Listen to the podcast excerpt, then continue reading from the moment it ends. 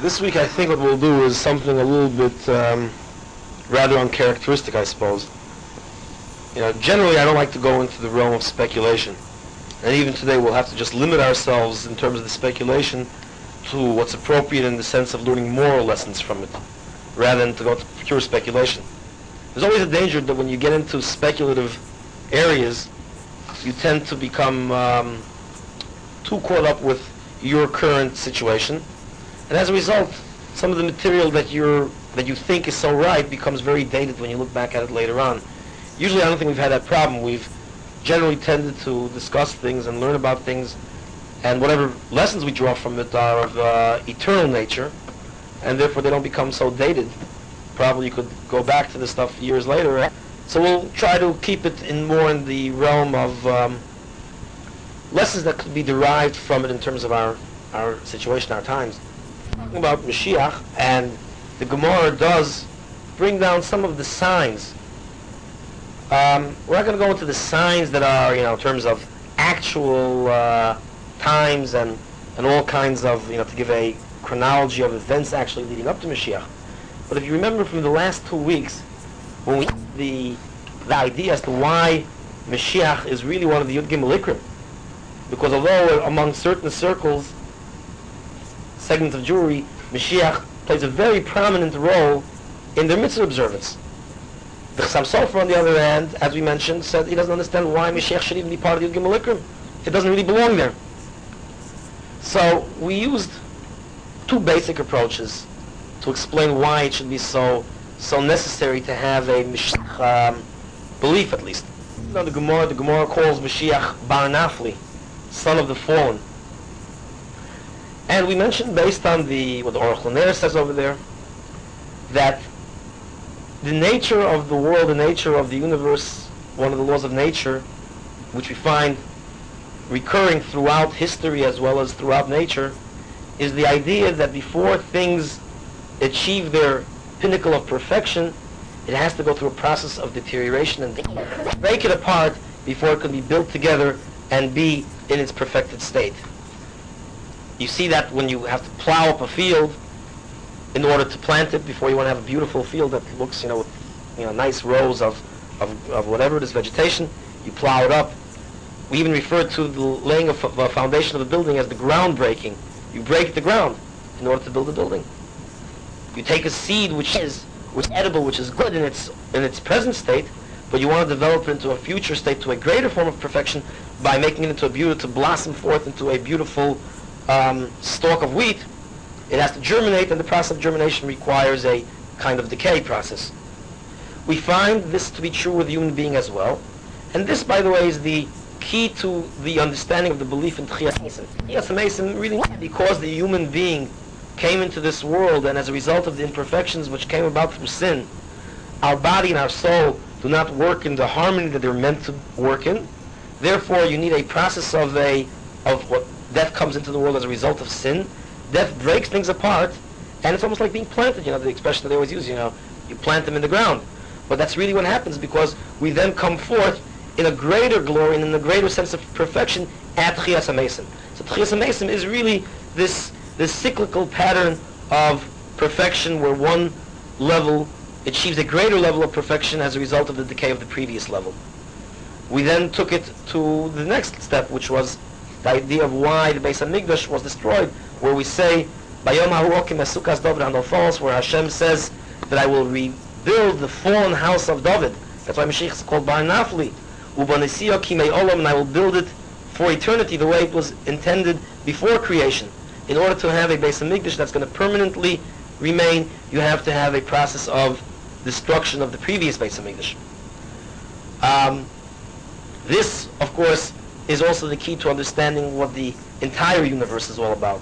As Jews, we have a tradition that the world is only going to exist for a certain amount of years, six thousand years, whatever, and then there's going to be a period, a thousand years or two thousand years of desolation and destruction why? In order that the cycle should continue, where there's a recreated world in a greater form of perfection. So the same way there's Tchias HaMesim to the human being, there's a sense of Tchias HaMesim to the entire universe. This becomes a very important uh, factor in understanding the nature of how the whole cosmos operates, where you have these cyclical patterns of, an, of a spiritual evolution where the second stage becomes a greater form of perfection than the first one. As a result, we could then see what the process of redemption is all about. Redemption is part of this pattern that before you have Mashiach come in the state of Geula, you have to have a, se- a series of destructions of Golus, and goals then becomes a preparatory phase for Geula, just like the death, Churban Ha'olam, Churban Beis HaMikdash, etc., is the same pattern that recurs. With this we can understand why Mashiach is called Bar Nafli, and that's why we say Rachman Yakum Sukas David Hanofolas. And in that sense, David HaMelech's own personal life shows us that. Yehuda uh, with Tamar, David HaMelech and Bathsheba, again revealed to us this idea that human beings have a way of achieving a greater form of perfection as a result of downfalls than what we would have otherwise suspected. This, by the way, is how, in terms of this week's parsha, is very apropos. That's the way Rav Tzadok HaKohen learns this week's parsha. Um, Rashi, the very first Rashi, points out that Vayichi is unusual in the fact that there's no um, separation between Vayigash and Vayichi. It's called a Parsha Stuma. So Rashi says, Loma Parsha Stuma, why is it a Parsha Stuma? So Rashi says, Lefisha Kivun Sheniftu Yaakov Avinu Nistimu Eineim Velibam Shal Yisrael Mitzoras Hashibud that upon the death of Yaakov Avinu, the eyes of the um, or the Jewish people in general became became closed up, so to speak. As a result, that was the beginning of the tribulations of the exile, of the period of exile.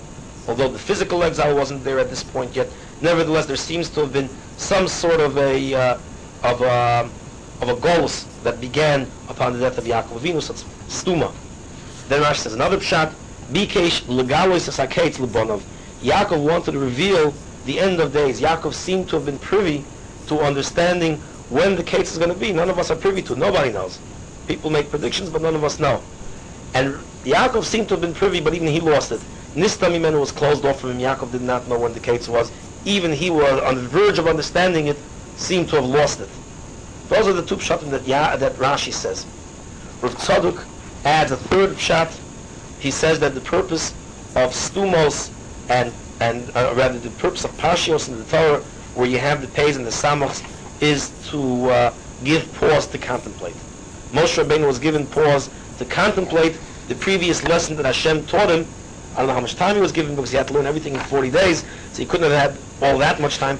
But he was given a few seconds, a few moments to contemplate the lesson he was just taught. This lesson he was not to contemplate. Which lesson is that, says Rav Tzadok? Precisely the one we just talked about. It ends off Vayigash, that Jews are in Golus, Vayeochzuvo, Vayifru, Vayirbu mode. They become increased, they, they grab onto the Klipas Oretz, they become entrenched in the nakedness of the land of, of Egypt, the, the most morally degenerate, corrupt land. And then immediately says, Vayichi Yaakov Beretz Mitzrayim. Yaakov now reaches the pinnacle of his life in Golus, in Mitzrayim. It's a concept known as Tzadikim Bonuli Yosem Bechurban Yosem Binyono, that Hashem says that the tzaddikim produced more in a state of churban than they did in a state of binyan. Jewish people produced more in Bavel. Talmud Bavli supersedes Talmud Yerushalmi, although Bavli was in Golus and Talmud Yerushalmi was created in Eretz Yisrael. There seems to be some sort of a law of nature that you could achieve a greater degree of perfection precisely at this point of downfall and you come to a higher level. What's the secret of that? Why is that so? We don't know. That's the nature of the world.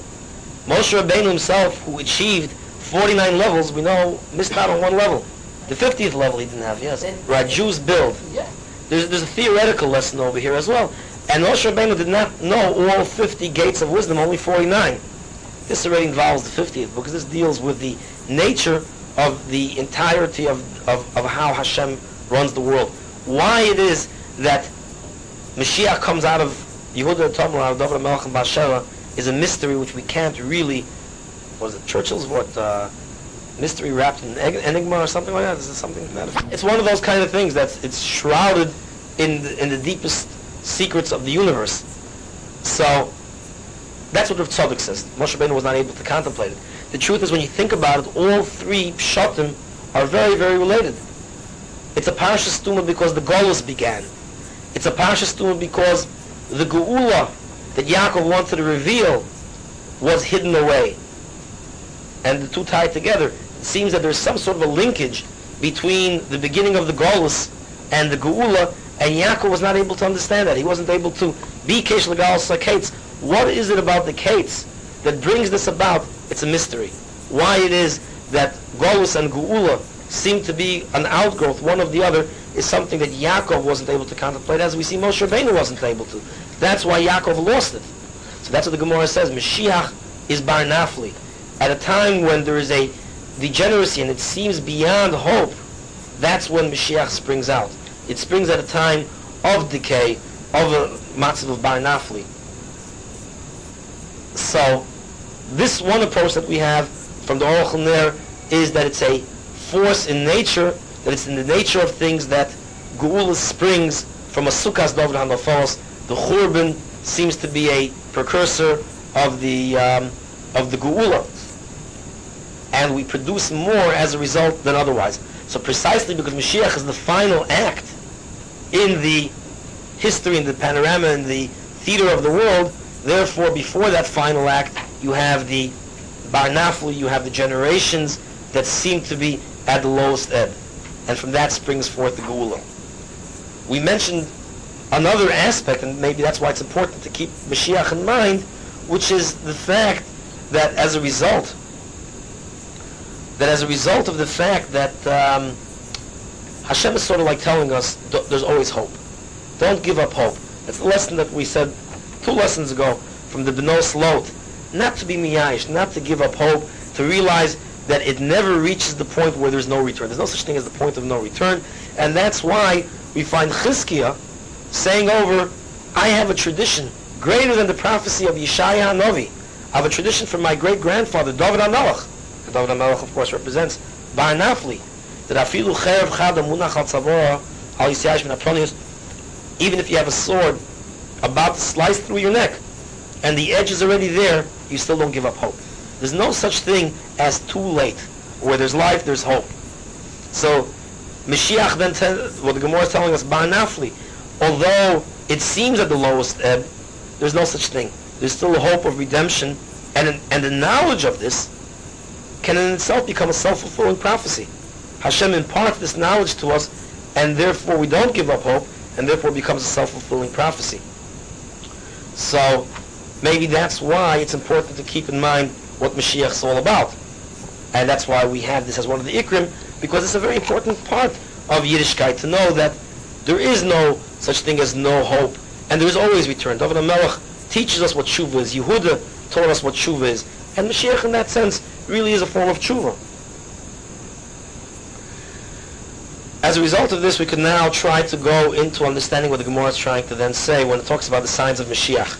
As we pointed out last time, the Gemara, like if Yaakov Avinu did not know when Mashiach comes, then nobody knows. If the secret of when Mashiach is going to be wasn't given over to Yaakov Avinu to be revealed, no one will ever be able to do it. Daniel was told it's a closed book. So therefore one has to always understand that what the Gemara is saying is it's almost like trying to peer through clouds and clouds and pick up certain signals of Mashiach.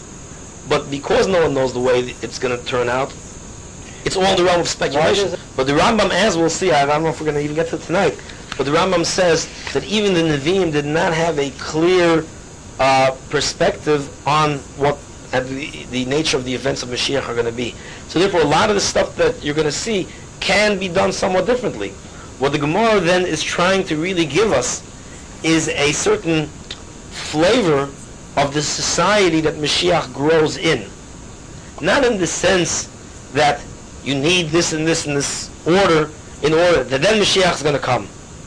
But that, as we mentioned last week, Bar Nafli, what is the situation of the society that that'll lead to a Mashiach?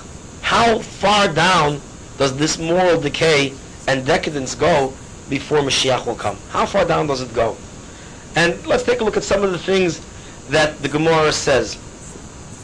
One thing that's not in the Gemara in Sanhedrin over here, although it's a theme that recurs throughout Mashiach, mentioned in this Gemara as well as in the Gemara at the end of Sota, is the idea of the brazenness of the society.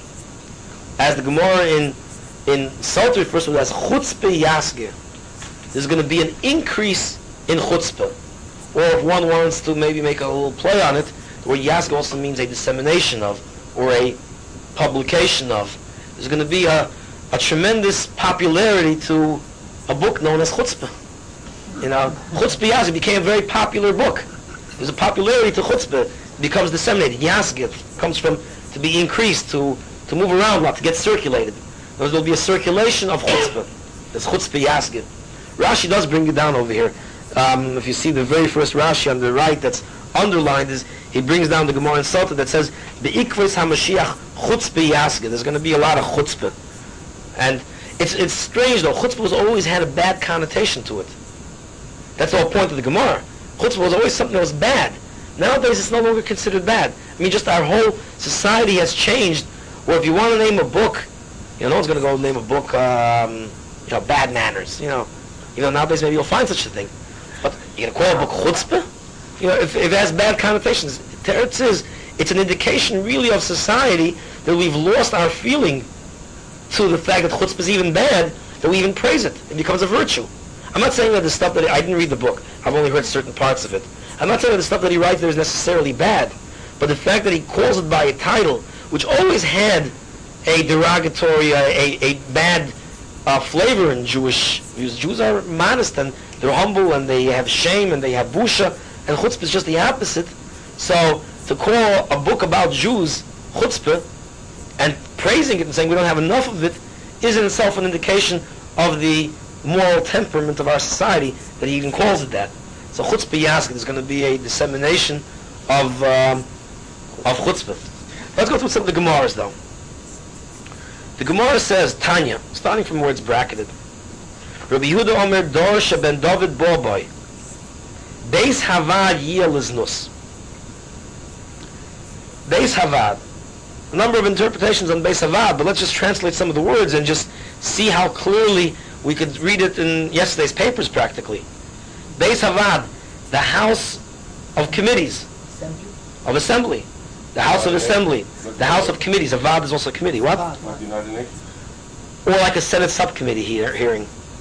When you have the Clarence Thomas hearings, and everybody's riveted in the Beis Havad, Yiyah Liznus. What's the topic of conversation in the Beis Havad? that everybody's riveted to? In the in the subcommittee hearings or in the these committee or in the assembly? Znus. Or you know where else it's used Beis Havad? It's either used in reference to you know where people meet. Uh, people meet for you whether it's general assembly or or subcommittee like Senate Congress or for that matter courts you know yeah. Have your house should be like a meeting place for Chachamim. But you know, you take a court and you have an entire media circus over there where you know, Ukraine, Belarus and Russia declared the Soviet empire to be dead. The same day William Kennedy Smith was in court and they, you know, the world is going crazy out there and the Middle East is having, you know, for the first time in history, the Jews and the Arabs were meeting over here and I was relegated to page 41 and who knows what's happening with 30,000 nuclear weapons in in in right in Russia. not, not even a bulletin. Right, Please. but the headlines and on every channel was one thing: what's happening with William Kennedy Smith? Did he or didn't he? Only his hairdresser knows for sure. I mean, you know, that's what everybody was concerned with. I mean, could, in a sense, say Beis Havad, referring to the media itself, is a Beis Havad. Everybody just gathered together. You had I mean, enormous sums of money spent by news agencies, print media, electronic media, radio, television, and broadcasting it throughout the day, whether it was CBS here and the most hush of the places, the Beis Havad, the court, what was it on? And nobody had any other interest there other than a prurient interest. There was no other human interest factor over here, right? But it really makes no, I mean, it's a typical rape trial. I mean, these things happen all the time. But every here's an opportunity to televise it and to hear every little blow by blow account of every gory detail.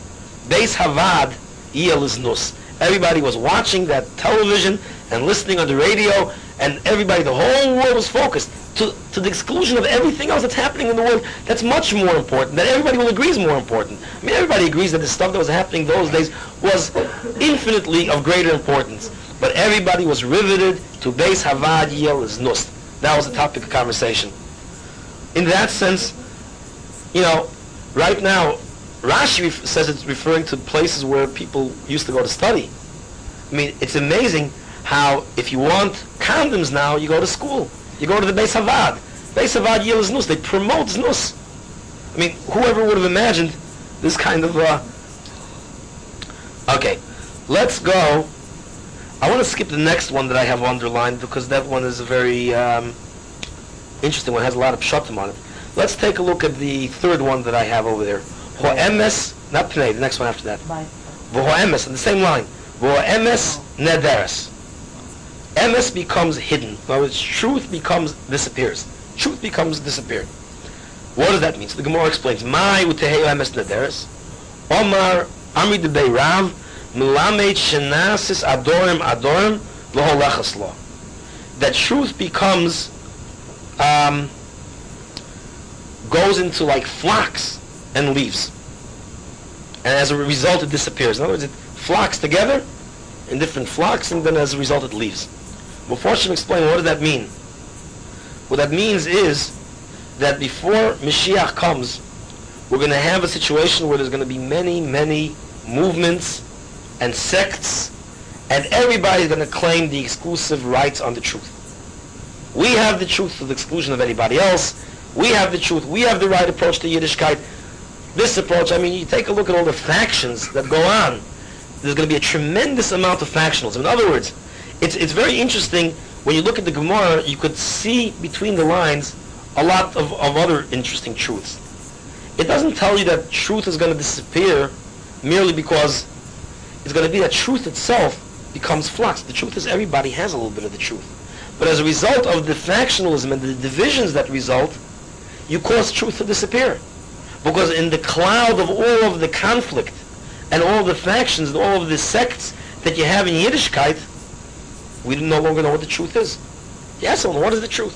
What's the right approach to Yiddishkeit? What's the way to learn Torah? What's the right halacha even? You can't even get halacha straight. You can't get halacha straight. You can't get das Torah straight anymore. Hashkof is everything. You read this book, it tells you this way. That book tells you this way. This Hasidus tells you this way. Another Hasidus. Not to this. Uh, you're right. It's been like that at other times, but we never knew to what extent it could go to the point of where everybody's so totally confused that nobody really knows what the right approach is.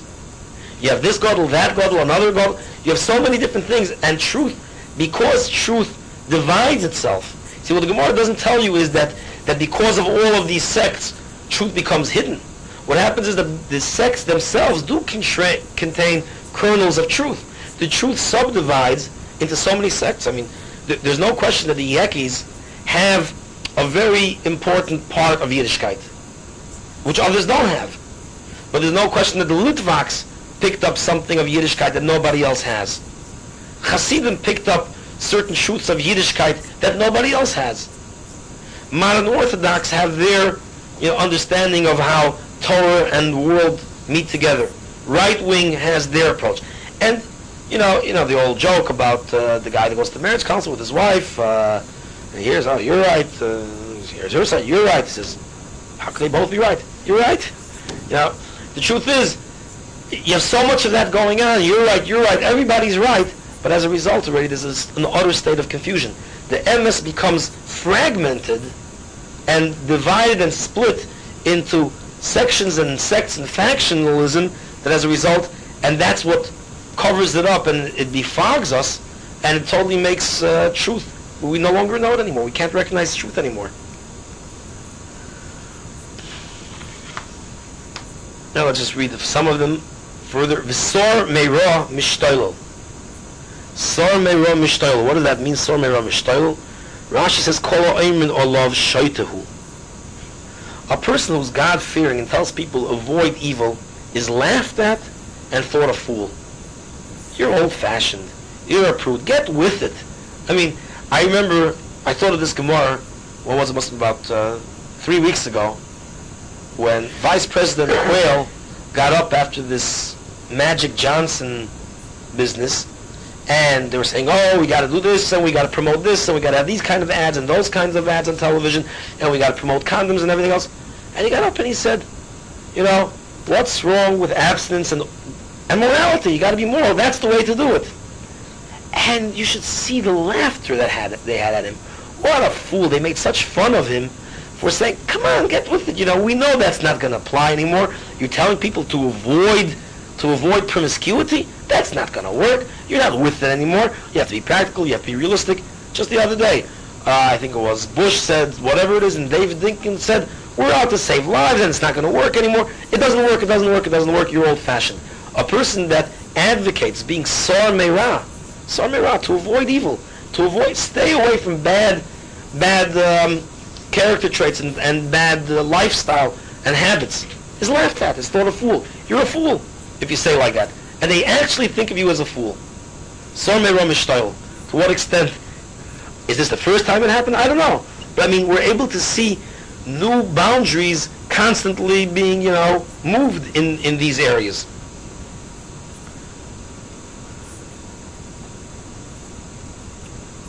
You know, let's go back a little bit now and discuss the one we missed before.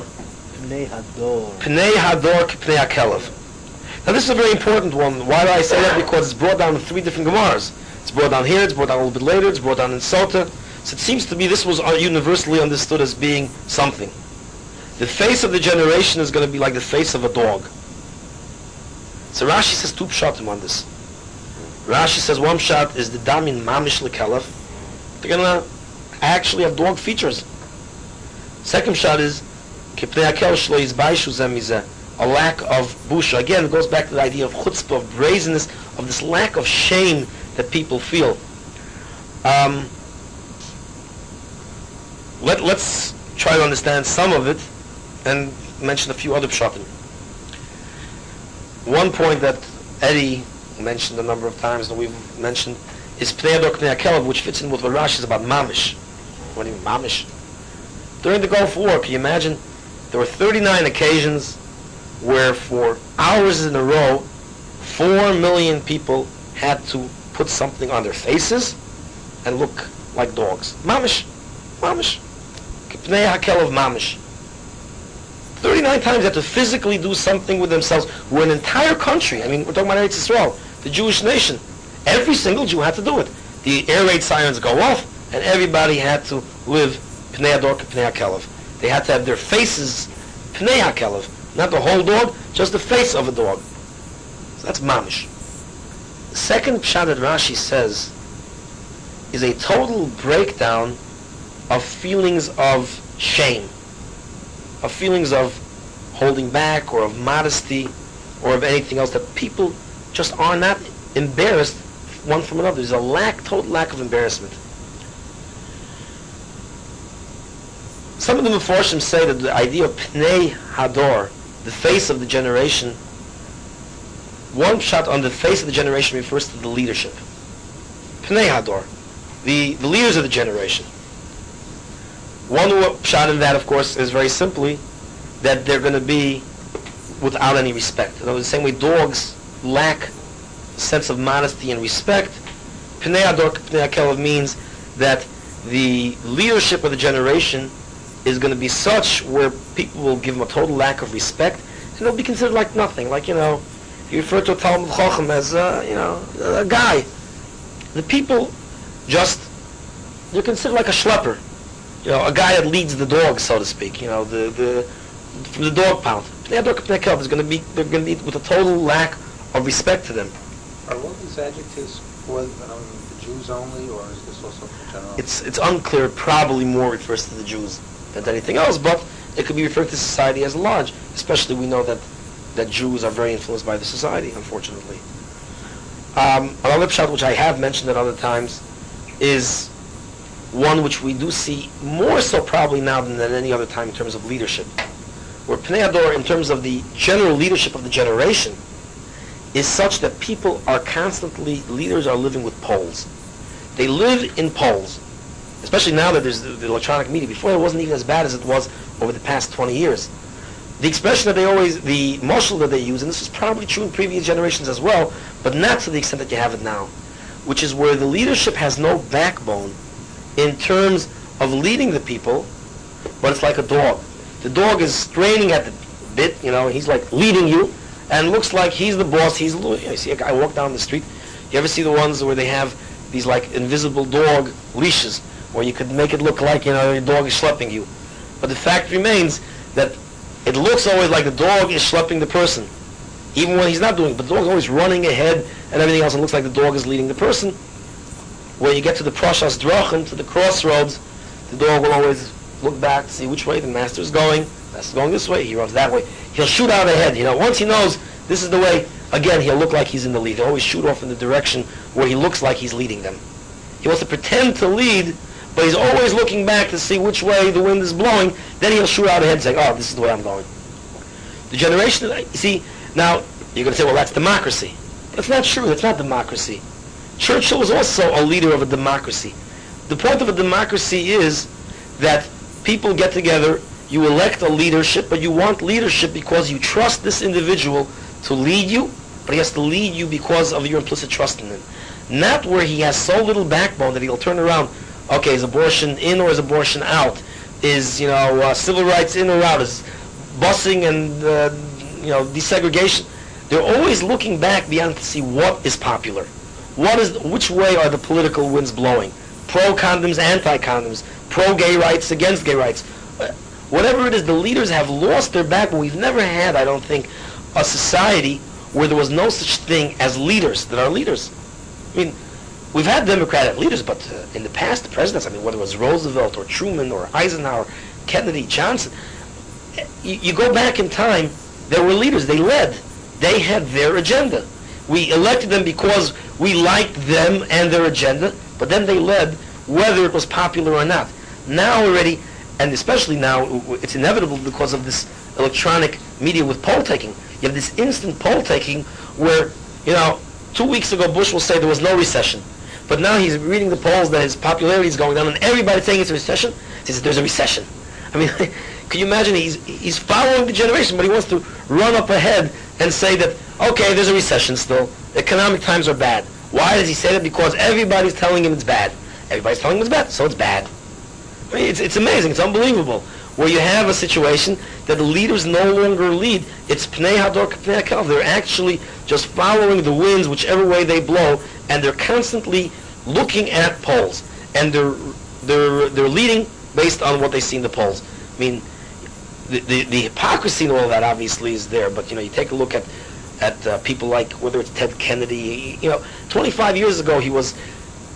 I've heard some of his speeches from 25 years ago when they were having Supreme Court nominees and they were liberal nominees then. So you're saying over there that you're not supposed to ask him what their personal opinion is on different things. Now, you know, the, the popular thing is so he goes in the opposite direction. Then he was anti-abortion. Now, a total hypocrisy. Whichever way the winds blow, for Israel, against Israel. Take a look at the, the United Nations decision, 111 to 25 to let Israel off the hook. Why? Because it's now popular the other way. All the leaders vote this way. 15 years ago when they voted Zionism is racism, because the public uh, perception wasn't one way. Everybody does what's popular. Nobody does anymore what they honestly feel. It's There's no leadership. It's like a dog leading the generation. Last week in Parshas Miketz, Rashi says that the word Pnei Ha'oretz refers to the rich people, to the wealthy people. Pnei Hador then is understood by many people to refer to the um, wealthy people, wealthy people in the generation. Felt the famine. So what does Pnei Hador Pnei HaKelev mean? That the rich people are going to become extremely self-centered and stingy. In fact, the, like dogs, dogs are very stingy. Like they'll fight over a bone. So you'll have a pack of rich people descending on this bone and trying to rip it away one from another.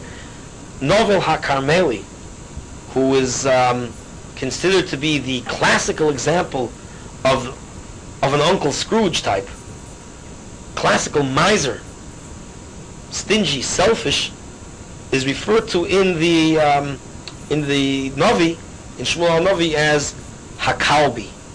He's a kalbi. He's like a dog. He's stingy and tight like a dog. Pnei Ador is going to be this tremendous tightness amongst the rich people where they're going to be like dogs. But then I saw another interesting shot, which I think is a very modern phenomenon more than we've ever had any more. Uh, I think it's from the Chidah. He says that there's a pasuk I think that says all shiryana koshos. It's in the nature of wealthy people to be brazen, to be bold. You know, you got the money, you flaunt it. You know, to be a peacock. Poor people are always very humble. You know, you, know, you, you always think of the poor schlepper in the back who always was, he's living on handouts, so he's very much into, you know, being humble and, you know, everything is a gift to him. Pnei Ador is going to be this brazenness amongst the poor people where they're going to demand entitlements. It belongs to them. Sekumtuns. You're not giving me enough. We're going to march, you know, this entitlement program, that entitlement program. You're not doing enough. You're not doing your share. They're going to demand it with a, with this azus, with this chutzpah. Again, chutzpah yazgi really becomes the the the title of the whole generation. But Pnei Ador Pnei then represents the fact that w- that's going to be a reversal of roles, where you're going to have the poor people going out there and marching and say, it's mine and you owe it to me and you we deserve it and you got to give it to me. And for what? I mean, this massive entitlements that we have nowadays, and not only that, but the massive demands for entitlements and the brazenness that comes with it, the chutzpah and the total boldness with this lack of, you know, sense of humility, where they just attack and feel that, I mean, you go on and on through the programs, whatever the case is, but this, by the way, applies to the Jewish world as well. It applies in people's families, where you no longer have children feeling their parents, you know, a certain respect to their parents that they're getting, but they demand more and more, and there's this constant demanding whine that people in the generation are going to have, and poor people as well. It's entitlements. This, I think, is a very unique phenomenon to, to, to our generation, which I don't think we've seen in previous generations to such an extent. I saw once a more Musar de shot on it, which I guess could be applied to other generations as well. The um, the Chaim gives the following mashal. Guy goes to um, say hick from a small town, and he comes into a train station for the first time in his life, and he sees a train, and he sees this guy standing over there in a booth with a cap on and a uniform, and he pulls on the bell, whistle, all aboard, and all of a sudden everybody starts running onto the train. Okay, you have a few choshev dignitaries that walk slow so they don't run. But he makes second call, all aboard, train's gonna pull out. The guys, you could be a dignitary, but you want to get on the train, they start running and, you know, you're gonna miss the train, so whatever you walk like, you're walking slow, but all of a sudden you're running to get on the train. Finally says, that's it, last call, train's pulling out. Pulls the bell, blows the whistle, train starts pulling out. People that are late, you could be the most choshev person in the world, you're running after the train. Stop that train. It's a gate. It doesn't stop for you. Nothing. It goes on.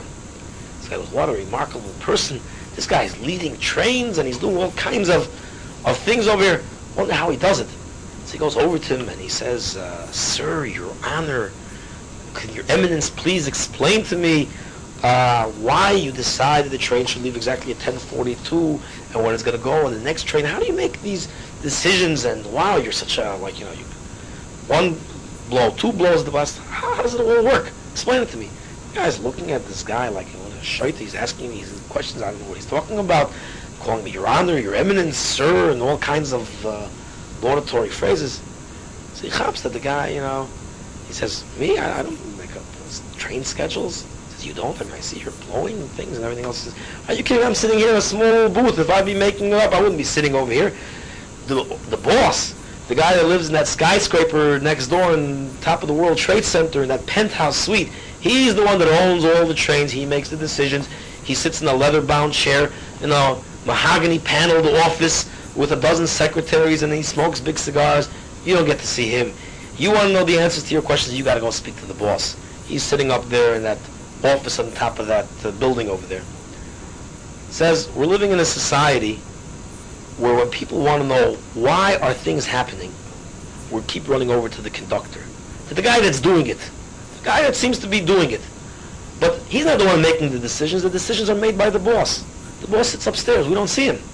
He's sitting up all the way upstairs is where the boss sits. And in that tower up there, he makes all the decisions, and he just gives the message over to the conductor what to do, when to do it. Hoy Ashur Shevet Api, says the Navi. How Hashem is saying, Behold is Syria, staff of my wrath. We think Sancherev or Ashur exiles the Jews, or Bavel, whoever it is, exiles the Jews. They're the cause. That's not the cause. The cause is Hashem. This is just a rod or a staff in his hand. You take a stick and you throw it, and the dog starts chasing after it. He gets all caught up with the stick as if the stick is moving. It's the person that's doing it. Dog starts chasing the car, you know. Bicycle runs by, he barks at it. They look at the first cause. Uh, in Musar works. It's called Kelvin and Hispilus. A dog's uh, amazement. You know, like you know, get you, know, you hear a loud noise, you immediately turn around. You know, you hear a boom, a lack of control. Like you know, the way a dog will do, right? You make a noise, ears perk up. You know, he always goes to that first cause with a lack of understanding and a lack of realization that there are deeper root causes behind all this.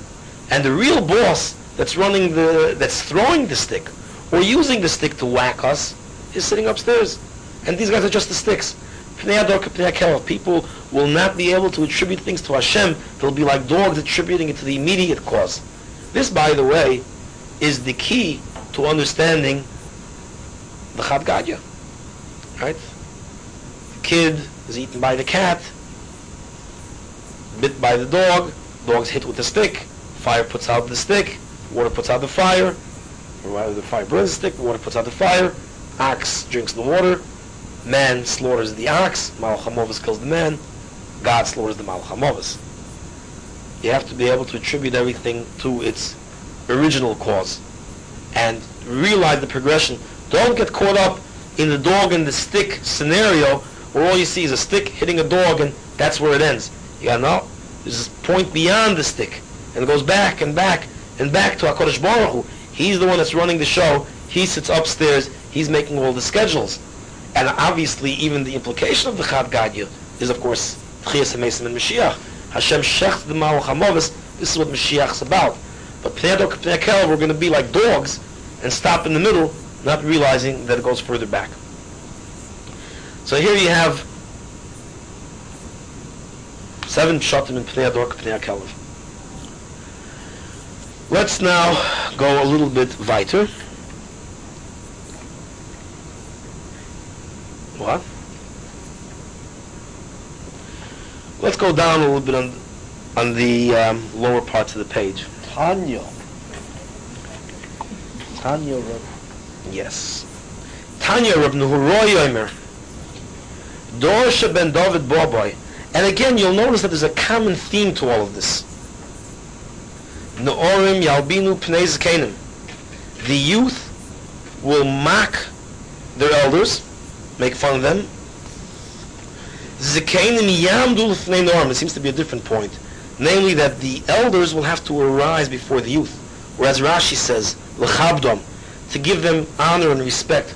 All of a sudden, rather than respecting elders, there's going to be a whole youth culture where everybody respects youth.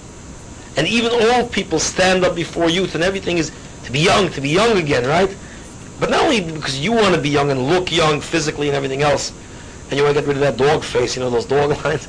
No, but not, but not only you want to look young, but all of a sudden you respect the younger blood. Like, you know, rather than the elders having any kind of respect, oh, he's young and he's still good and he still has it, right? There's a whole youth culture. You know, I don't remember course, if I remember, you, you people for sure remember. Maybe one exception in this room. Back in the 60s, right? What do they say? Don't trust anyone over 30. It was, don't trust anyone over 30. That the entire youth culture that develops, that we still have remnants of that, where where it's actually zakanim yamdu l'fnei norm. Old people get up before the youth. It became topsy-turvy, that the honor and respect is shown to youthfulness rather than to zoken kwana chokhmah. Well, the best example of that was uh, today. General Motors, the old timers in General Motors who are running billion dollar corporations had to do what the guys, the 30 year old yuppies in Wall Street said they should do. Otherwise, they'll lose the company. Yeah. And they listened to, they found, they The said, truth is, the word yuppie even implies that. The idea of yuppie, it's going to be a world of yuppies. Young, upwardly mobile. Right? They're the ones that, that are up. But to be a yuppie, if you're going to be an opie, I don't know, old, up, you know, you don't have that. That's a poppy, not a, What? it's a poppy. Now, yeah, poppy. You, you may have had these kind of things in other generations, but I don't know if we've ever had it to the extent that we have it today. The whole idea of this youth culture even. Let's go weiter.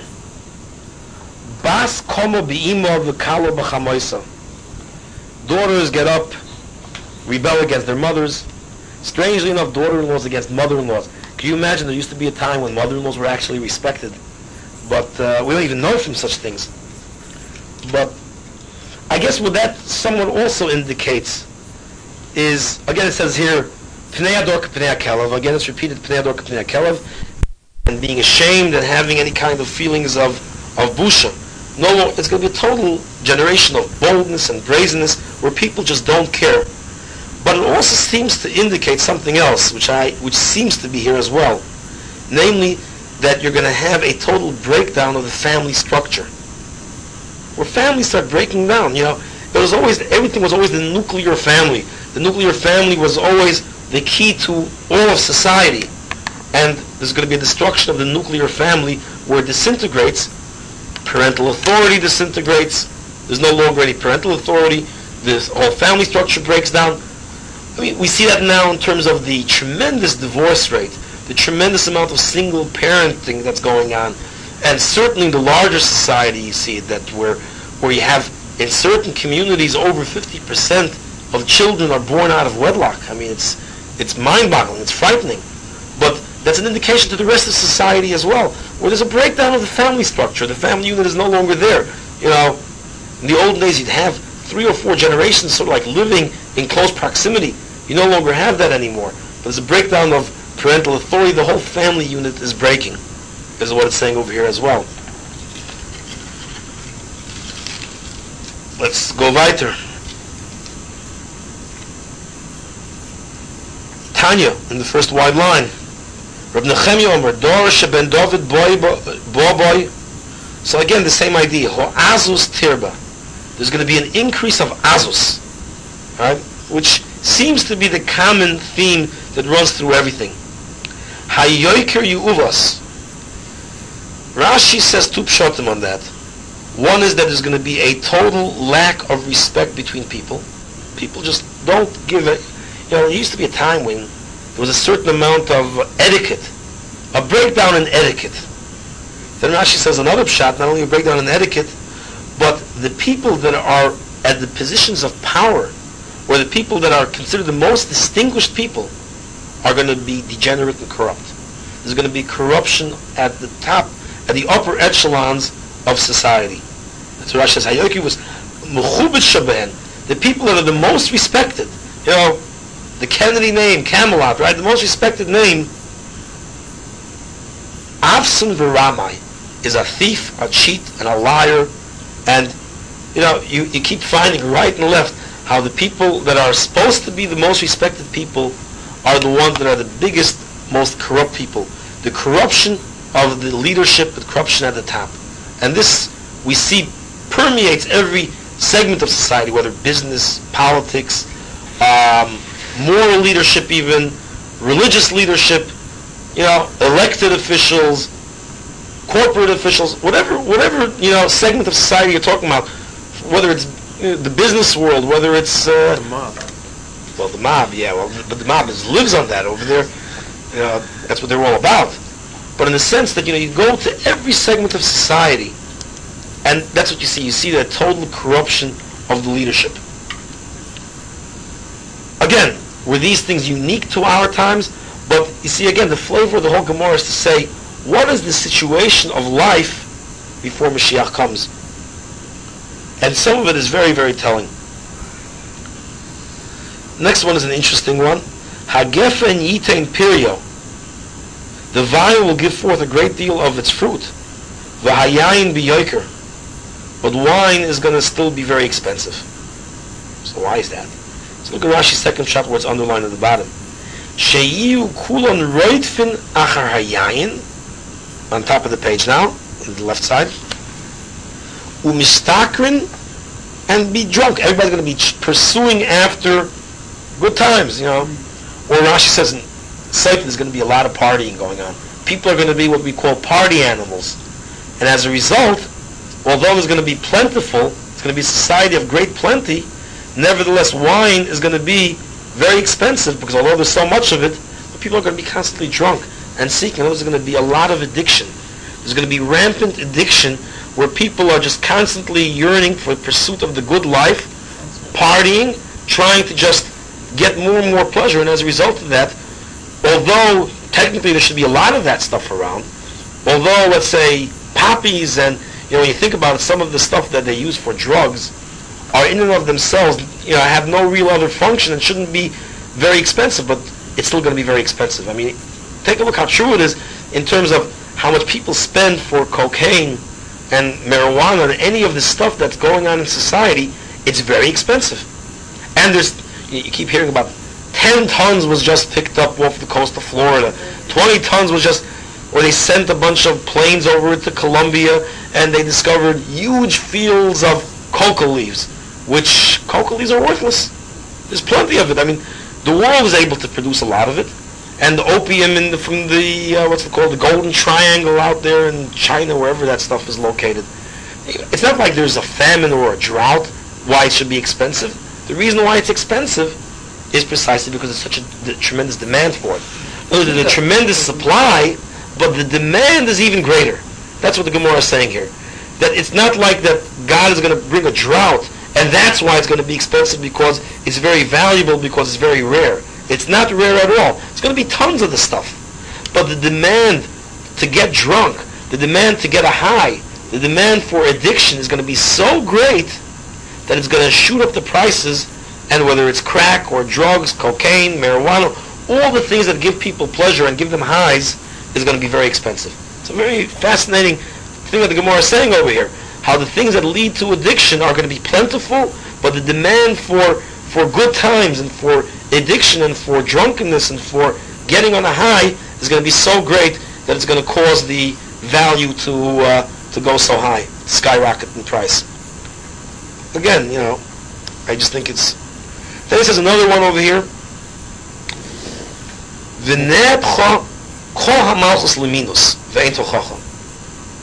The entire generation is going to turn to minus. What is minus? What is minus?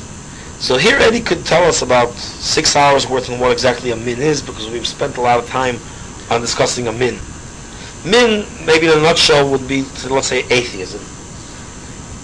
The Zohar says it slightly differently. It says that there's going to be a period of time, for a period of whatever months or whatever it is, where the entire uh, empire is going to be full of minus before it falls apart.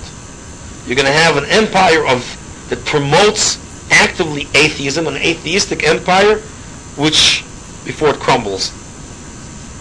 Russia. Yeah, I remember that. That it's funny though because I remember the prediction of the Zohar before Russia fell apart. And, you know, people are always talking about Russia being the evil empire and how Russia is the only, I mean, the first empire in in civilization that actually promotes atheism. To actually promote atheism, and it's going to have to crumble which of course we now did see it crumble. Um, there are those that say, so in any case, it, however you're going to describe it, it's going to mean that there's going to be rampant atheism, and it's going to be a state-sanctioned atheism, which is very interesting when you think about that even in the United States of America, they've understood the separation of church and state to mean not that the state shouldn't promote a particular religion, but the state has to do anything in its power to avoid any mention of religion.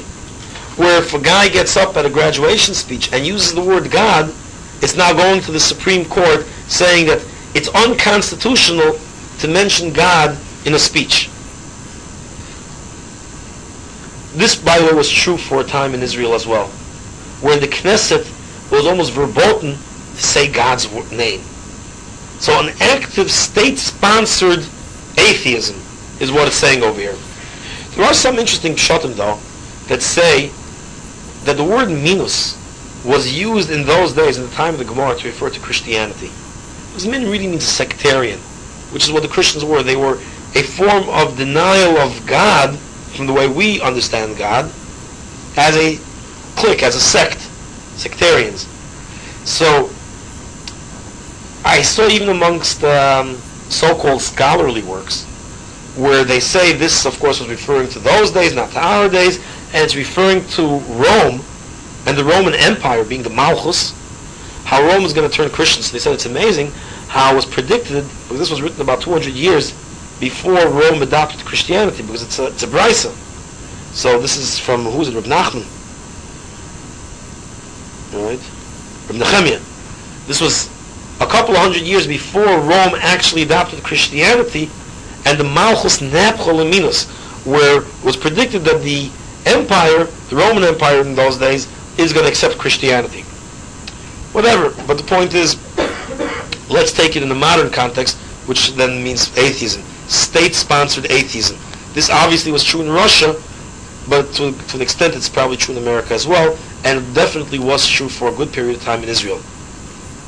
Now Israel wants to, the Labor Party wants to make a separation of church and state as well in Israel. Then the Gemara says an interesting shot in this which fits into the theme that we've been discussing the past couple of weeks. The Omar Rabbi Yitzchak, Ein ben David.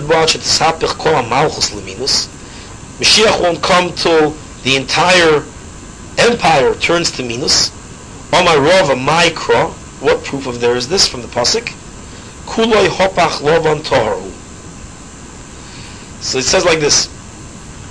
Um, there's an interesting medrash. The medrash says that in all of the symptoms of leprosy are indications of different periods of galus.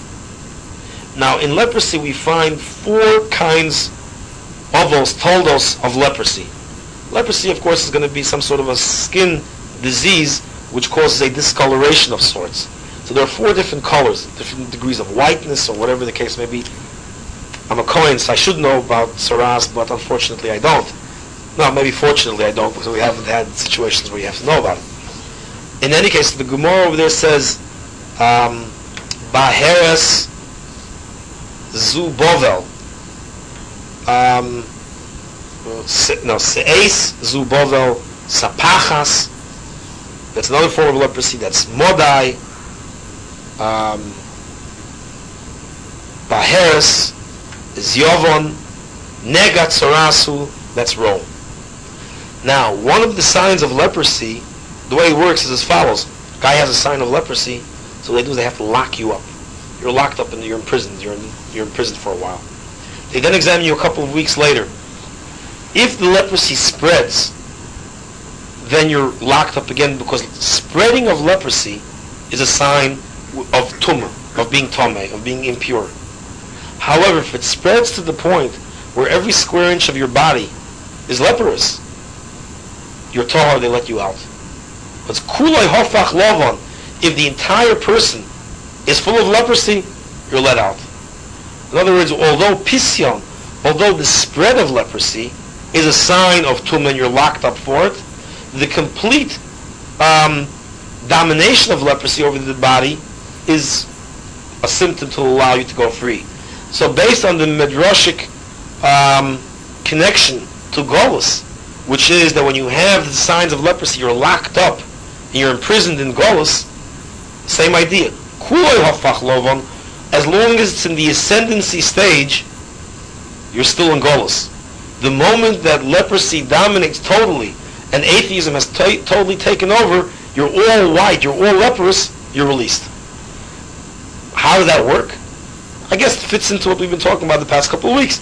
Namely, the whole idea that once you reach a level of tumor that's so tome that there is no other hope, that's when Hashem comes down in a supernatural manner and lifts us up and makes us tar.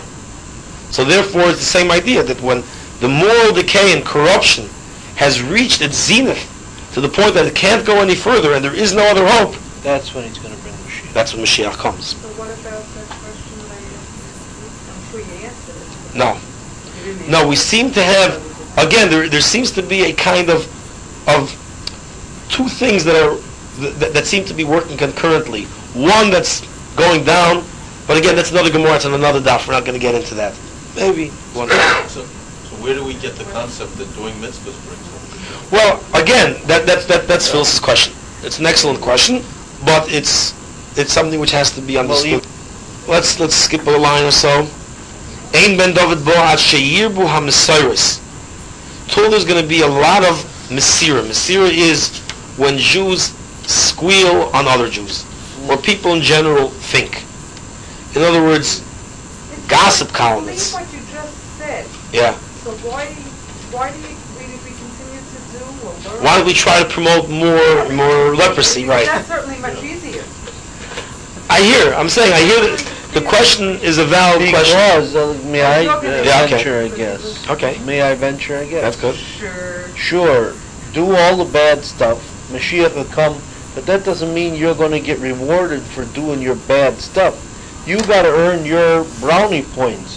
One has nothing to do with the other. Yes, Mashiach will come. So in other words, we have to do it, make sure everyone else will get. Of course, That makes because sure. No, what, what happens, I think, is, is that there's going to be a core of people that's still going to be maintaining the right approach, Uh-huh. in spite of all of this that's going around, and therefore they're going to be worthy of it. Our mitzvahs become much more valuable as a result of all the deterioration around us. It. Because of the deterioration, our mitzvahs become much more significant. But what you have over here, there's going to be a tremendous amount of what we call malshinus. In fact, there's a whole bracha made v'la malshin added to Shemon Esrei because of this kind of gossip mongering. Chola Rishon Karein. I mean, what's interesting is I think we're living the Shemon because of the Christians. possibly, yeah. That was an extra bracha. that was made. Yeah. The idea, I mean, I, I guess you know nowadays we do have much more of this as well. I mean, I'm sure you've all heard of the expression of um, kiss and tell autobiographies for biographies, right? Where everybody, in order to make a buck, what you do is you just write a book. Again, it fits into everything else we've been saying about the lack of modesty and the total uh, breakdown of shame. But where you're going to tell everything about the other person. Malshinus, you know, everything. Daughter about the parent, you could have given But this like... you have that in families as well. You could have given this like to 20 years ago and it would have applied. It probably would have applied, but only now could we see how wrong we would have been 20 years ago, how far things have sank. Because they say uh, each generation... Got much worse. say- I'm sorry? Got much worse. No. He's It's saying 20 years ago- understand, but the- 20 years ago, no one would have written about John F. Kennedy, what he's been doing in his White House, what they do now, because there was a certain sense of respect. There was still respect. Now there's a total breakdown. don't think that- They, I've heard, I've heard them say it.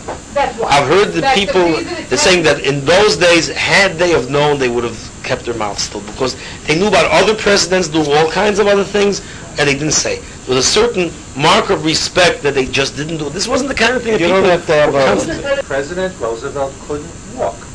He He had the entire, Right, his right. entire fourth election campaign was from a wheelchair, and nobody in the United States knew it. And that's because the newspapers refused to publish it. Woodrow Wilson, I think, for a period was a little bit crazy. About nine months, his wife was running the country, and again, they didn't talk about it. This is the way it was. I mean, take a look. I don't know, 20 years ago, there might have been a National Enquirer, but I don't think that there was, uh, I, don't, I don't even know the names, but the, the National Tattler and the Tattletale and the this, But the, those- total dissemination of but gossip. Days, those days. For those days, For okay. those days, each, but that's what I- I'm saying, each generation. I didn't say- I didn't say that everything is exclusive to our generation. I'm saying in our generation, we see to what extent all of this is happening. Where you have, you know, you have, I mean, every newspaper already features a gossip column. You have a whole magazine called People Magazine just to talk about people. You know, you, you didn't have this kind of stuff then. I remember a number of years ago, I was reading an, uh, a column that, that, that also was a little bit of an illustration of this. In one of the Jewish periodicals, where a, I think it was a Reform rabbi was writing in about, uh, they were making a serial on television then, I think it was on television, or maybe it was minis or whatever, called The Holocaust. Holocaust. It's like a five-part series, whatever it is. The song. No, no, not Shaw. No. Shaw was a guy in, in The Europe. Holocaust. a movie called Holocaust. And they wanted it to be realistic. So they wanted to make it very realistic. So there was one a question about having it in color because maybe the concentration camps really should be better. It's more realistic if it's not in color and having you know, the uniform not be so bright. So one of the things was showing Jews going into gas chambers. So they wanted to show the people walking into the gas chambers nude because it's realistic. The question is, this is on television, so it's on television. So you want to uh, have everything real. You know, you, you can't have everything. It's it's family, you know, matter material. So this Reform rabbi said, no, it's important. It's more important that people should realize the horror of the Holocaust. And they could appreciate it more by actually seeing how they have to walk into the gas chambers nude because that gives it a more of a realistic flavor of it. And let people see it. And true, okay, so it defends you, let it defend you, but it's worthwhile for the realistic aspect of it. That's what some Reform rabbi wrote in. And I remember when I read it then, I was thinking to myself how he reveals a lot about his own spiritual makeup when he says that. The argument sounds great, you know, on, on one level, until you take it a step further. I mean, I remember my mother was telling me stories about one of the things that they did in the concentration camps, and I guess since this is not a family thing, I could tell it to you people. They would allow you once a day to go to the bathroom for uh, what we call gedolim, for, you know, bowel movements. But one of the things that they did was to totally demean the human being was they would give you like five, ten seconds to be there. So you'd go in, sit down on the stool, and then the Gestapo guy would start coming and make everybody leave. Right in the middle. You can imagine where you're holding at that point. You can imagine where you're holding. And you can imagine what a human being feels like when he's made to leave then and walk out and everybody else. I mean, it is so demeaning to the human being, it's, it's unbelievable. How come they don't show that on television? I mean, that, you want reality? You want to know what the Nazis did to people? You want to know all the horrible things? Show them how they bayoneted children. I mean, you could do trick photography. What? They would take target practice. They'd take kids, throw them up in the air and try catching them on bayonets. Babies. Or they would take babies and literally throw them against the wall. Infants. Throw them up in the air, catch them. Why not show that on television? You want realism? You want people to feel what went on then? Show that. No one says that. Show nudity on television for realism. Because nudity doesn't bother you. If it doesn't bother you, you could say, let's show it for realism purposes. It's an indication of where your moral stature is that you make such an argument. because you wouldn't make it about something else. But the point is we're living in a society where I think gossip mongering, where well, even in the most reputable of papers, it's already more or less accepted to constantly talk bad about one another. A total breakdown of Messira, of Malshinus. Um, an era of exposés where everything is, whether it's magazines or books, biographies or even autobiographies, everything is an expose of someone else to uncover, to reveal, to to knock the previous presidents and other great people. And the truth is, some of them need that. Um, they could use a little bit of knocking down. But the fact is that we're living in an era of where it's considered nothing anymore. There used to be a sense of uh, of some sort of uh, withholding of uh, either as a result of modesty or bush of some sort, where people didn't do this kind of thing. But we're now living in an era where it became something totally disregarded and something totally acceptable to uh, gossip monger and to uh, expose and to write biographies of exposés of the worst things that people have done and said and, and the greatest level of malshinus. Furthermore, says another pshat, till the pruta, the lowest coin that's like a penny, is gone from the from the purse, from the pocket. Um, on one level, I mean, the Pashat Pshat, the way Rashi seems to indicate, is that it refers to that the times are going to be so trying, the recession is going to be so great, that I suppose that even wealthy people will be shortchanged to the point of where they don't have pennies in their pocket. Uh, just maybe on a more uh, contemporary level, one can understand this a little bit. See, the Gemara doesn't say that there's going to be starvation. It's not talking here in terms of starvation. It just is such a tichla putam in a kiss that the situation that people are going to be so cash short, so strapped for cash, that they won't have anything. Either kiss could be referring on a larger sense to a savings account, where people no longer have savings account. There's no longer going to be available cash or disposable income. Maybe you'll have food on your table, maybe you'll still have a roof over your head, but people are going to be so strapped for cash that their savings account will be totally emptied out and even in their pockets, they won't have extra money for anything, for anything extra. They'll lose all their cash. Uh, someone was just recently telling me how um, he bought in one day and he sold the next. He bought 11 condominiums that were prime, prime condominiums in Brooklyn.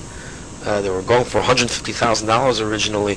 So he bought a one bedroom. The one bedroom ones went for $15,000. Two bedrooms went for 20,000. And the next day he sold it for 20 and for 30,000. So he said that's way below market value because even now it could be sold for much more. So I asked him, why'd you hang on to it? So he said, well, although he knows he could sell on the retail market for more, but he needed the cash. He says he has enough real estate as it is. He says if you could hang on to the real estate that he already has long enough, he'll be a multi-millionaire. The problem is he doesn't have cash to meet the month-by-month expenses. So he needs the cash, even though he, it's a sacrifice. He said that er, he wasn't even sure if he could sell for this price. But then what happened was he he called up a bunch of people and they said they're not sure because they're also strapped for cash. When he finally sold it, he got back five calls from different people that they wanted to buy, that they were willing to do it. The point is everyone is so strapped for cash that they make these kind of sacrifices because they don't have the, the disposable income. Uh, either a result of the situation, the fire, they're, they're all leveraged out, or because people have all of their money in, whether it's in real estate, in their homes, and everything else. But tichla prutum the pruta, the coins, the actual cash is no longer available. No longer do they have savings accounts. No longer do people have have money available. All of their value, all of their income, all of their net worth is already either leveraged out or it's in their homes, it's in their condominiums, it's in their co-ops, whatever it is. But they no longer have cash. It's, it's a it's a cash short economy. Tichla puta minakis. The uh, Rashash has a very interesting pshat, which he says it one way, we can extend it a little bit further. His pshat is that that the word kiss is used, he says in the Gemara Ksubas, to refer to the pushka. The pushka, in other words, what you give tzedakah. He says usually you find that uh, people always give, we, we find the expression used in Chazal very often, to give a pruta lo'ani, to give the pennies to the poor person. Shul comes, you give him the, the, the lowest denominations. The pushka comes around, no one's watching, so what do you put in the pushka? It used to be that you put in the pushka the the pennies. The pushkas were always full of pennies. He said there's going to be there'll come a time. He's saying it because of wealth that no longer will people give their smallest endeavor will no longer be a pruta. You're going to look into the pushkas, you won't see pennies there anymore. It's going to be nickels, dimes, quarters, half dollars, dollars. But no longer a penny's going to be thrown into the pushka, even though no one really sees what goes there. No longer a penny's going to be given as an adava to a poor person tichla pruta min akis, meaning from the pushka, that that the coin, the pruta, the penny will will have so little value, either as a result of wealth or let's extend it as a result of inflation. In the olden days, people valued prutas. A pruta went a long way. A pruta was considered a, uh, although it was the smallest denomination, but it had a certain value, and and it was considered it was of considerable value. People cared about it.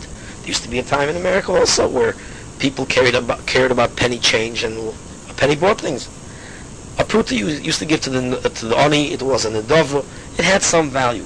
There's going to come a time when people will no longer give this kind of a donation because it's valueless. He says that he says it as a result of wealth, but it's also true in terms of inflation. No longer do you give a pruta to a poor person. He throws it back into your face. Nowadays, if you give him less than $18, they'll throw it back at you. But the point is that the pruta is already gone as an adova it won't be found into the pushka anymore. Um, one could extend it to refer to inflation in general, and, and therefore the word kiss could mean your pocket. You know, you come home at night, what do you do? You right away empty out your pocket of all those pennies. The pennies are just dead weight. They seem to have no value. No one seems to care for pennies anymore. So what do you do when you come home? You immediately empty your pockets and you throw out all the change, all the pennies. You throw them into wherever you put them into. But uh, minakis in your pocketbook, in your purse, you no longer want to carry around pennies. Pennies are dead weight. Tichla. Inflation has been so great that you, th- that you're just carrying around dead weight that seems to have no value. You want to get rid of it. On, a, on a, another level, we can say that this extends to the point of where the coin, the penny, is in danger of extinction. In Israel, certainly was. Israel, of course, is where all of these simonim are considered to be major um, indications of Mashiach. And of course, we know that in Eretz Yisrael, inflation has been so great to the point of where where a number of times they devalued things to the point of where they where they allowed whatever pruta existed to disappear. Even nowadays, um, with nushkol and whatever it is, but the agura is gone. When you want to get change, change doesn't come in in one agura denomination. It comes in five or ten or or fifty, whatever it is. But you no longer get one agura. It's gone. Five is the minimum. The even you know used to be uh, ninety nine dollars and ninety nine cents. In Israel, you don't have that. You don't have ninety nine aguras uh, for a sale or something. Ninety eight. Uh, it's no longer one agur. It's gone. Tichla pruta menakis. The prut is already gone as a coin as a result of inflation. So another pshat I saw it's a Chassidish pshat, but uh, it's a nice pshat anyway. Tichla pruta menakis. Kiss referring to the person's heart, where he that's the heart of the person. And pruta comes from the lashon of proteus, individualism, being being selfish, being your own, or re- either referring to self-centeredness and selfishness, or to or to the fractionalization that we talked about earlier, or the factionalism. Achatichla proteus, menakis, when Jews will finally unite and come together as one, rather than each person being his own and having his own viewpoints and his own selfish interests, his own self-interests. Let's take another part of the Gemara now. Says, Ki yira ki ozlas yad ve'efes otzur ve'ozuv. And that says the Gemara, Yisyashu min hagula, till people actually um, feel so depressed or they give up hope totally of ever having redemption. Kaviyochel, as if they're saying, Ein soimich vein oizer li Yisrael, that the Jews will never be redeemed. Now, let's take this part of the Gemara first separate from the next part, because the next part tells us a slightly different idea. I think this is a very important point in general because we're in, we're in danger of having this come about again. Very often, we find this historically, it happened in the time of the Rambam when he writes in the Geras HaTeimon, people were telling him there's these false Mashiachs, and, or they thought it was real, and the Rambam said that they're false Mashiachs. And he says, listen, let's face it, there's, we're not going to know when Mashiach is going to come. We know that even when HaKadosh Baruch Hu told us when we that we're going to come out of Mitzrayim, the first goal was supposed to be 400 years, and nevertheless, people made mistakes. We know that people made mistakes. They didn't have the calculation right. They didn't know exactly how to count it. As a result, Bnei Ephraim left Mitzrayim 30 years early. They were massacred. They were wiped out. And disillusionment sets in as a result. People will then say, HaKadosh Baruch is not going to redeem us. He said 400 years. It's over and done with. It's gone. But over there, we know that Hashem said 400 years, and nevertheless, they made mistakes. And when people tried to work out calculations, they it misfired and it backfired, and then a depression and a disillusionment set in, which, which of course leads to all kinds of terrible things, to depression, to loss of faith, and all kinds of problems. The second Golus, Golus Bovel, Yirmiyah said a calculation of 70 years. 70 years, very small time frame, pretty easy to figure out. Even so, mistakes were made, whether it was from the rise of the Babylonian Empire, the fall, the pa- first part of the exile, the second part, the destruction of the temple. How to calculate was also a very difficult thing. As we know, Achashverosh calculated in the third year of his reign, the 70 years is up, and he made a, a uh, party. Now we know that the Jews were sorely punished as a result of joining the party of Achashverosh. One would think, what's so terrible? That should be such a terrible sin to join a party with Goyim. I mean, you go to a New Year's party. No, New Year's is not such a good thing for a Jew to join, but I mean, does Hashem, do we deserve to have a Haman who wants to commit total genocide of the Jewish people resulting from going to New Year's party? What was so terrible about the party of Achashverosh that the Jews joining them was an indication that they deserved a total kind of catastrophe such as Haman? And the answer was because Achashverosh calculated that the 70 years is up, and therefore Yirmiyah's prophecy isn't coming true. He took out the klei hamikdash, the vessels, the utensils for the beis hamikdash, but he was no longer scared. For the Jews to uh, join a party celebrating their own demise, celebrating their own permanent downfall, never to be redeemed, that's a terrible thing. That means that, and perhaps one could even reverse it. How do we know that even the Achashverosh is the one that made the calculation? Maybe the Jews made the calculation and Achashverosh learned from the Jews. Nowadays, you read in the papers already how um, how the newspapers are already picking up that certain Jews are claiming that Mashiach is here or is imminently coming. When you start publicizing these things and the guy pick up on it, and all of a sudden it doesn't work out, and Mashiach doesn't come, disillusionment sets in. And it's quite possible that something like that occurred then, or even if it didn't, but we could definitely anticipate that kind of uh, of a pattern, that the Jews make a calculation as to when Yirmiyah's prophecies were going to come about after 70 years, and Achashverosh also was interested in in trying to work out this calculation. And once they determined that there's no longer going to be a Gula, there's no longer going to be a redemption, he celebrated. The, the disillusionment that set in amongst the Jews caused them to join in with Achashverosh in this party. And they joined the party that's celebrating their own downfall. That's a terrible thing. But it results from a disillusionment of Ache Yisiyashim and Agula, where they feel that all is lost and they and they can no longer uh, and they will no longer be redeemed. We know that this happened again later on. It says the Rambam. So what do we see? We see from all of this that Hashem tells us a clear calculation of 400 years, 70 years, and even then they make mistakes.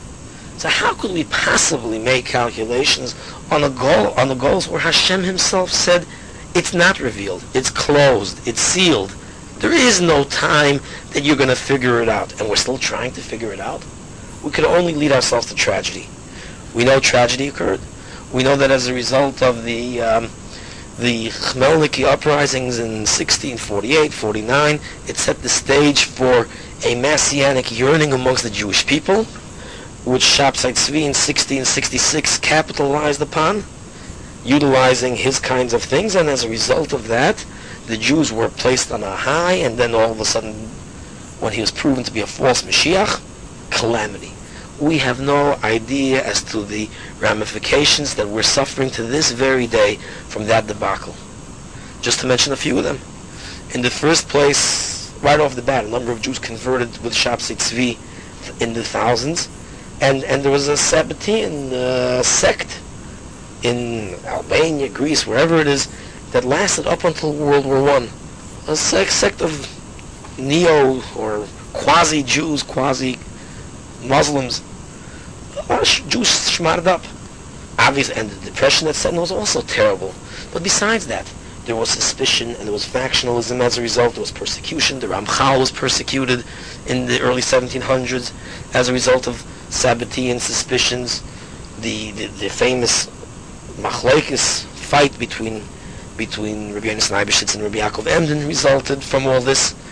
And of course the suspicions, perhaps even the the first stirrings of, of uh, well, first of all, there was also the Frankist movement, which was terrible, and, and I think it was in Prague in the 1700s, that also resulted from Shabtai Tzvi, again wreaking havoc amongst the Jews.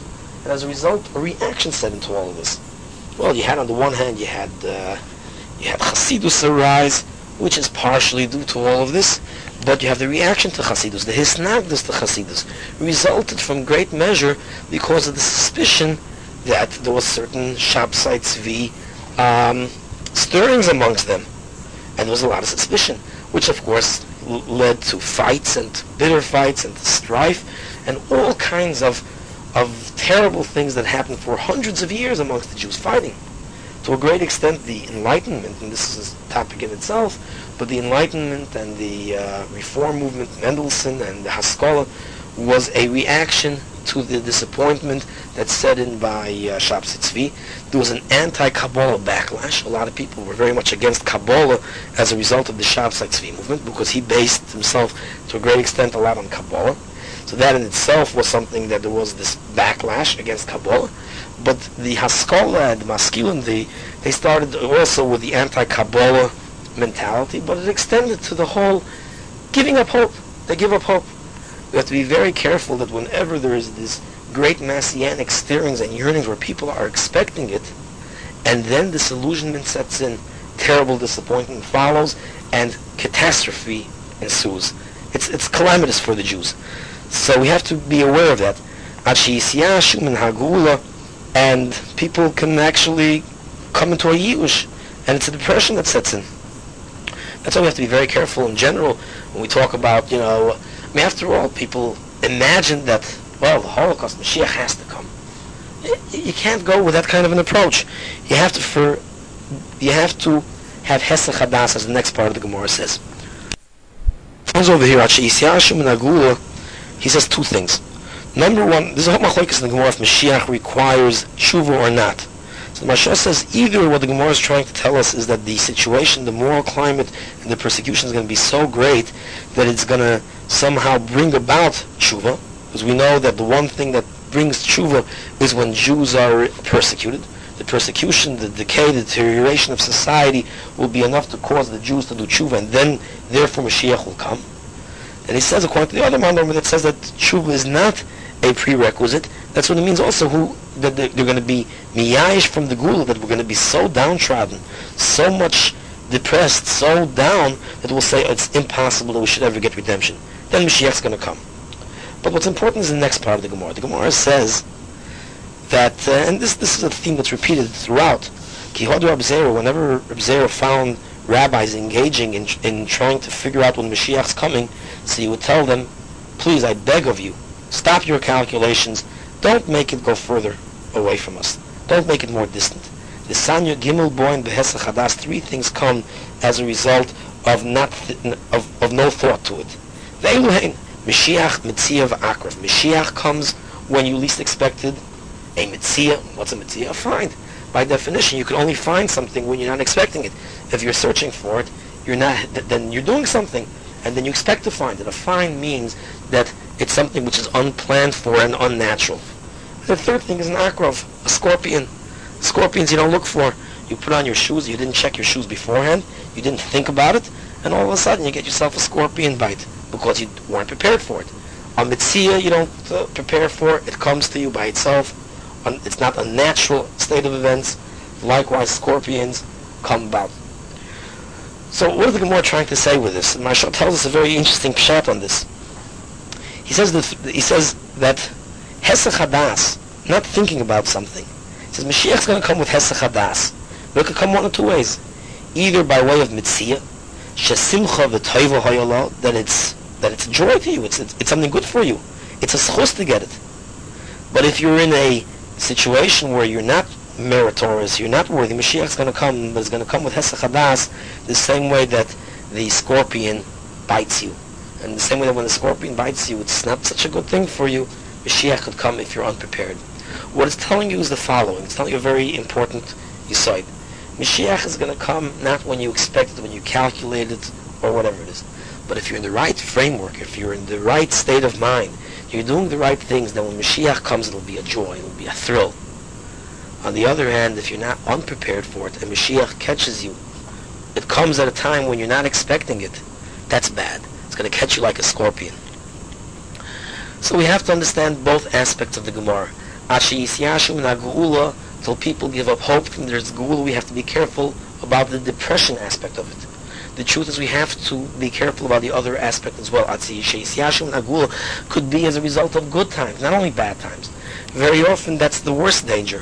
When a person has everything going real well, you just bought yourself a new house and you have yourself a new car and everything is good and all of a sudden you you don't want Mashiach to come anymore.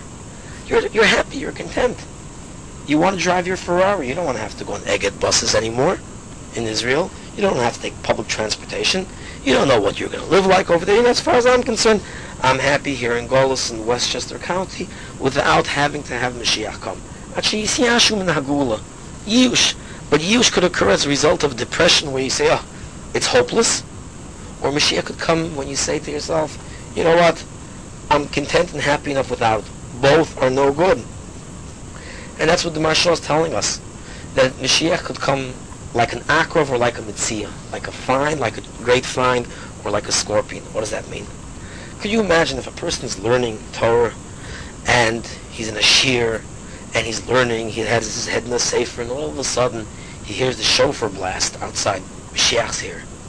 That last picture, the last picture of you in Golis before Mashiach comes, is with your head in a sefer. Isn't that a wonderful thing? Isn't that a wonderful way to be caught by Mashiach all prepared? That's a mitzvah. That's a joy. That's a simcha. Mashiach catches you prepared. Mashiach catches you doing the right thing. You're at you're at a shiur. You're learning Torah. You have your head in the safe. you're wearing your talis and tefillin, you're davening, you're saying tefillin, you're doing a mitzvah. That's when Mashiach catches you. Could you imagine, on the other hand, if rather than learning, you cut the shiur and you decide to go to a Broadway show or to a movie or to wherever it is and you're at a party, you're with a bunch of guys and all of a sudden an announcer gets on, the thing says, uh, we have a very important announcement to make, uh, Mashiach has just arrived. Could you imagine the bizyonis?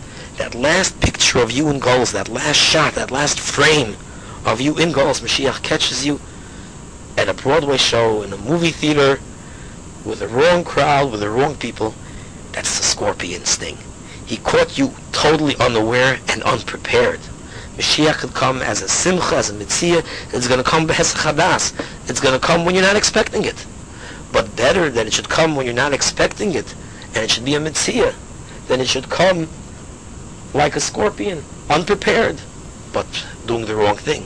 So it's true, Mashiach's going to come chadas.